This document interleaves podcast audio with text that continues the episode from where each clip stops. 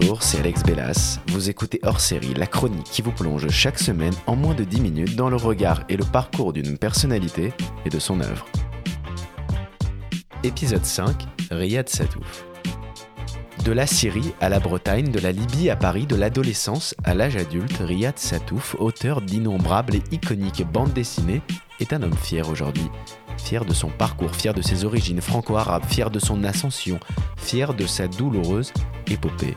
Parler de lui, c'est raconter également l'histoire d'un monde métissé, d'un monde conflictuel, d'un monde disparate. Auteur, réalisateur, scénariste et dessinateur, son histoire se décline dorénavant partout.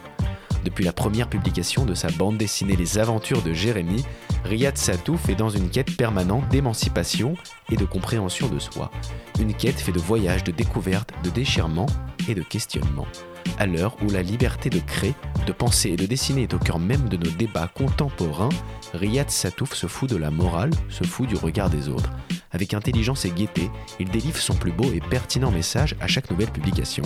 Pour ce cinquième épisode de hors série, je vous propose aujourd'hui le portrait d'un libertaire, d'un conquérant.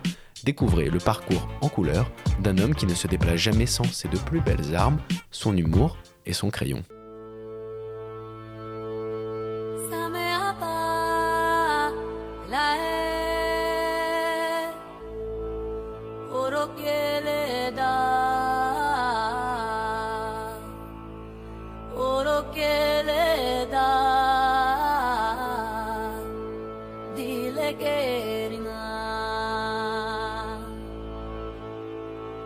Par où commencer Riyad? Par quelle case pouvons-nous débuter le portrait de ton récit, celui d'un itinéraire métissé entre ta mère d'origine française et ton père d'origine syrienne? Prenons alors la route de Termalé en Syrie, là où tu grandis aux côtés de ton père, là où tu te frottes au monde musulman. Ton enfance est violente, abrupte, nourrie par les fracas d'un père qui bouleversera littéralement ta vie. Tu l'observes, il te fascine, lui, le père intellectuel, docteur en histoire de la Sorbonne, se radicalise, se ferme, et vous, un culte, au dictateur et notamment un certain Saddam Hussein. Tu le racontes dernièrement au micro de France Inter. Un des, un des grands jours de la vie de mon père, je me rappelle très bien, c'est le jour où Saddam Hussein a envahi l'Irak. Il est le Koweït. le, Koweït, pardon. Oui, je suis, il, il, est, il est entré dans, le, dans, le, dans la maison de ma grand-mère. C'est un grand jour, c'est vraiment magnifique. Saddam Hussein a envahi le Koweït.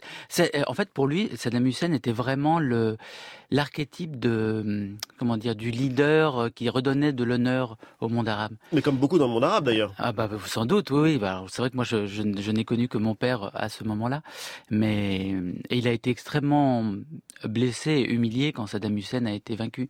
C'était comme si lui-même avait été touché et, et c'est à partir de ce moment-là qu'il a commencé à, à perdre les pédales. Il a une fascination pour les hommes forts et éventuellement même pour les dictateurs. Oui, c'est vrai. Il, il, a passé sa vie à, à, me répéter de toute manière que bon, c'était un, un, intellectuel euh, d'extrême droite, on peut dire, c'était un arabe d'extrême droite. Il était extrêmement national. Oui, mon père, il était extrêmement nationaliste. Il était, euh, il considérait que le plus grand homme politique français c'était Le Pen. Et, et quand Le Pen a été rencontré Saddam Hussein au moment de la guerre du Golfe, il me disait mais voilà, c'est deux nationalistes qui se parlent, c'est normal. Le Pen est empêché, etc. Enfin, il était complètement, euh, euh, voilà, dans, dans ces, ces, grandes figures, il, il détestait les communistes, les socialiste, il parlait tout le temps d'exécuter tout le monde, il rêvait de faire un coup d'État, enfin bon, c'était ouais. complètement... Et pourtant, la figure paternelle est indéniablement liée à ton épopée Riyad. Débute alors pour toi cette longue quête identitaire nourrie par l'observation, celle de ton père, de ton village d'enfance, des traditions culturelles et religieuses, mais également celle d'une vision ultra-conservatrice qui marquera ton enfance syrienne. Il te faut dorénavant conquérir et ouvrir pleinement ton imagination débordante.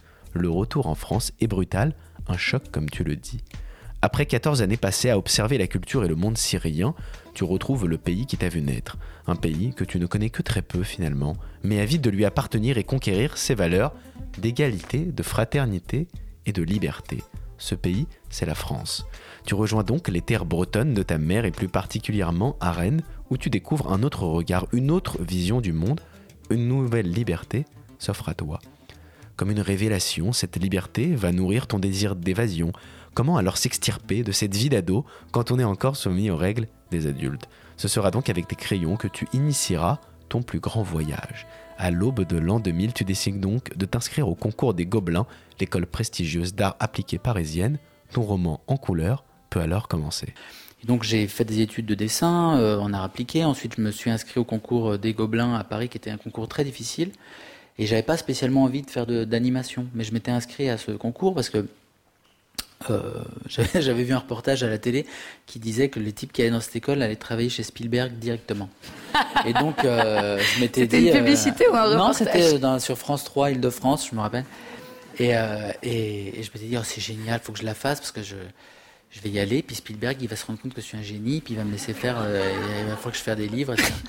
Et, donc, c'est Charlie la chocolaterie. Ouais, c'est ça. Et donc, je m'étais inscrit à ce concours, et donc, il y avait 2000 personnes et 20 places. Et, euh, contre toute attente, hyper mystérieusement, je l'ai eu. J'ai été pris. Donc, j'ai fait cette école. Ça m'a permis aussi de venir à Paris, mais je rêvais de faire des, des bandes dessinées toujours. En 2004, tes premières histoires, tu les racontes au sein du quotidien Charlie Hebdo, où tu publies La vie secrète des jeunes. Tu chroniques la vie d'adolescents, où avec tes dessins, tu explores leurs pensées et leur mode de fonctionnement. Ton regard s'affine et ton sens de l'observation se précise. Ton autoportrait graphique peut alors débuter. Le sens que tu donnes aux couleurs est immense, comme si pour toi, elles pouvaient retranscrire une émotion particulière. Tu l'expliques au micro de France Culture. En Syrie, il y a le vert et le rouge. Et donc le rouge, me sert en effet souvent à, rythmer en fait la, page avec une quand il y a une, violence ou une prise de conscience ou un un choc ou voilà j'aime bien jouer avec des couleurs très limitées. Il faut savoir c'est que c'est un c'est aussi un effet euh, ça a un effet biologique sur le corps euh, les, les couleurs ont les images fixes de tes bandes dessinées vont dorénavant bouger. Insatiable de raconter ton histoire sous toutes ses formes, en 2010, un nouveau mode de narration s'ouvre à toi, le cinéma. Ton film Les Beaux Gosses que tu écris et réalises traite de nouveau tes deux sujets de prédilection, l'adolescence et son regard. Le film sera acclamé par le public et par la critique avec pour récompense ultime le César du meilleur premier film. Le César est attribué à... Les Beaux Gosses de Riyad Satou. Les Beaux Gosses est une chronique sur l'adolescence basée sur les personnages d'Hervé, ado de 14 ans, plutôt ingrat physiquement, moyennement malin et débordé par ses pulsions. Vincent Lacoste, Noémie Lovski, mais aussi Anthony Sanigo, Emmanuel DeVos, Valérie Golino, Irène Jacob et Marjane Satapi en sont les principaux comédiens. Le film a été découvert à la quinzaine des réalisateurs à Cannes. Et Satouf est un odeur de BD très reconnu qui est fasciné justement par les amours adolescentes. Ton humour grinçant est révélé dans les salles obscures avec intelligence et finesse. Et comme une révélation ne vient jamais seule, ton film mettra en scène un jeune acteur aussi doué que prometteur, un certain Vincent Lacoste. Dorénavant, plus rien ne peut arrêter ton imagination débordante. En 2014, ton premier tome, L'Arabe du futur, est un choc, à la fois visuel, esthétique et narratif. Un roman autobiographique sur ton enfance entre le monde arabe et la France, comme si ta quête de compréhension de soi était arrivée à son paroxysme.